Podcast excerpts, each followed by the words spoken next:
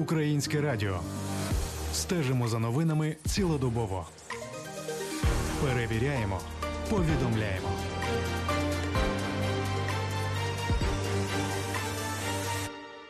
Ми в цей момент продовжуємо наш ефір і маємо традиційну рубрику з Вадимом Міським, програмним директором детектора медіа, який уже традиційно розвінчує у нашому ефірі російські фейки. Пане Вадиме, доброго вечора. Доброго вечора, доброго вечора, студія, і доброго вечора усім слухачам Українського радіо. Поки російські війська прагнуть нас знищити фізично, то російські фейки, вони намагаються зламати наш дух і волю до спротиву. Тому знати ці фейки в обличчя – це бути озброєними в інформаційній війні. Ми в детекторі медіа щодня фіксуємо і спростовуємо російську брехню. Я запрошую слухачів Українського радіо розбиратися разом з нами і ставати до лав тих, хто чинить спротив інформаційній агресії.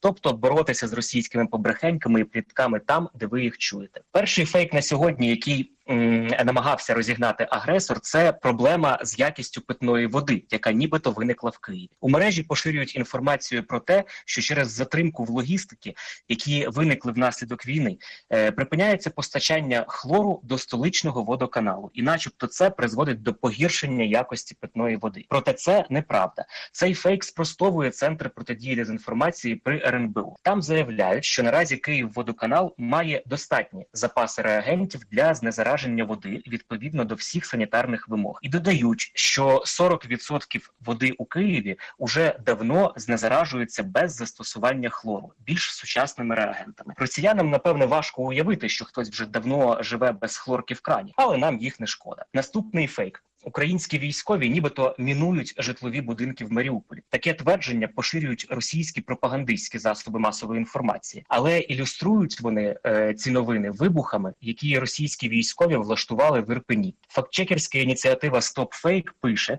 що брехню одночасно опублікували і десятки пропагандистських телеграм-каналів. Але жодних додаткових подробиць, окрім заяв сепаратиста Пушиліна, пропагандисти так і не повідомили. Насправді, як зазначають у Маріупольській міськраді, Маріуполь і Волноваха перебувають під постійними обстрілами окупантів, які уже почали мінувати місто. Бажаємо героїчним маріупольцям витримки і щоб російська пошесть пошвидше відступила. Наступний фейк. Україна нібито погрожує захопити Росію. Прокремлівські ЗМІ поширюють меседж про нібито агресію України проти Росії, у межах якого створили вже новий фейк.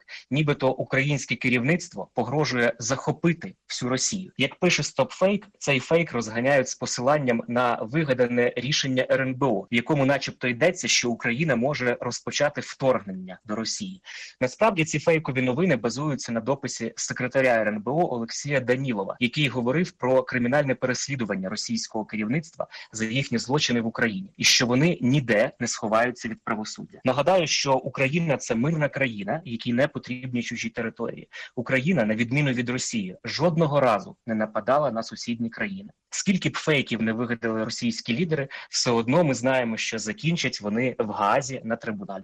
Цікаве викриття зробив Центр протидії дезінформації при РНБО. Окупанти сьогодні масово розсилали керівникам українських міст та областей пропозицію здатися. Як повідомляє Центр, пропозицію співпрацювати з російськими загарбниками з обіцянками збереження життя та збагачення отримав міський голова Ірпеня Олександр Маркушин. На це мер міста відповів фразою, яка має всі шанси стати легендарною. «Ірпінь не здається, та не продається. Ірпінь б'ється». Аналогічна пропозиція від агресора розпочати переговори та здати місто надійшла заступнику голови Харківської ОДА Роману Семенусі. Ворог отримав гнівну відповідь, повідомляє Центр протидії дезінформації при РНБО. Вся Україна захоплюється героїчним спротивом Харкова і Ірпеня і бажає вам сил. Ми неодмінно переможемо.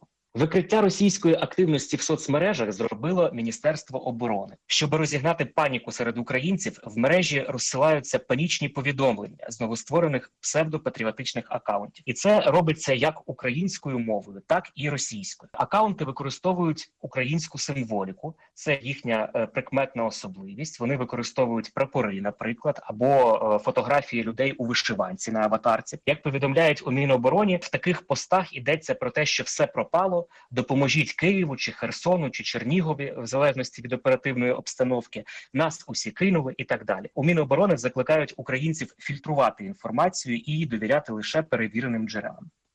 Наступний фейк. Група телеграм-каналів, що адмініструються спецслужбами Російської Федерації, продовжують дискредитувати нашу територіальну оборону. Анонімні дописувачі стверджують, що під виглядом територіальної оборони нібито маскуються мародери, які чистять квартири та не залишають свідків. Мовляв, тому про це нікому й розказати. Однак постає питання. Якщо свідків нема, і ніхто не може про це розказати, то звідки ж про це дізнаються анонімні телеграм-канали? Російські пропагандисти наводять приклади, коли, мовляв, територіальна оборона перевищує свої повноваження, затримує, обшукує або негуманно поводить себе з цивільними без причини. Жодних доказів вони не надають. Проте невпинно повторюють, що тероборона – це зловмисники, яким видали зброю. Очевидно, це робиться для того, аби підірвати довіру українців до наших воїнів і всіх, хто під українським прапором бореться за нашу незалежність. Не дамо ворогу та такого шансу.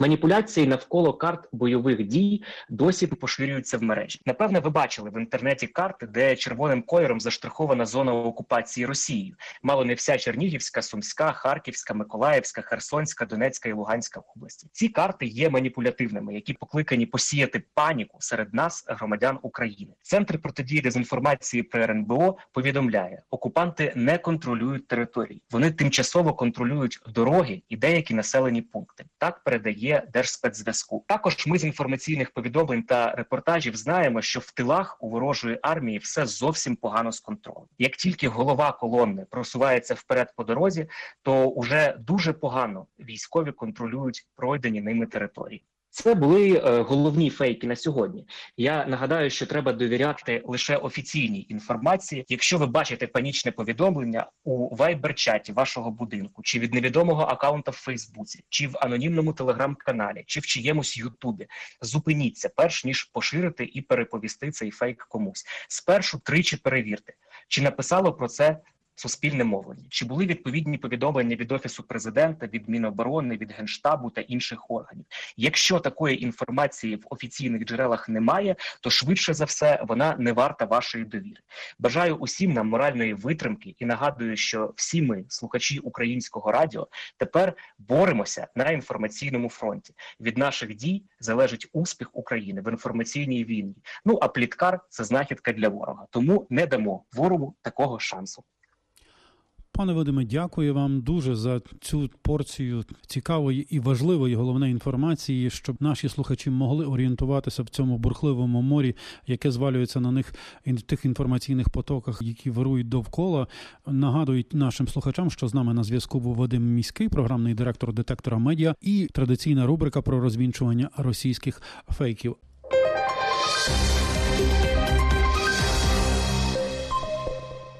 Українське радіо. Стежимо за новинами цілодобово. Перевіряємо, повідомляємо.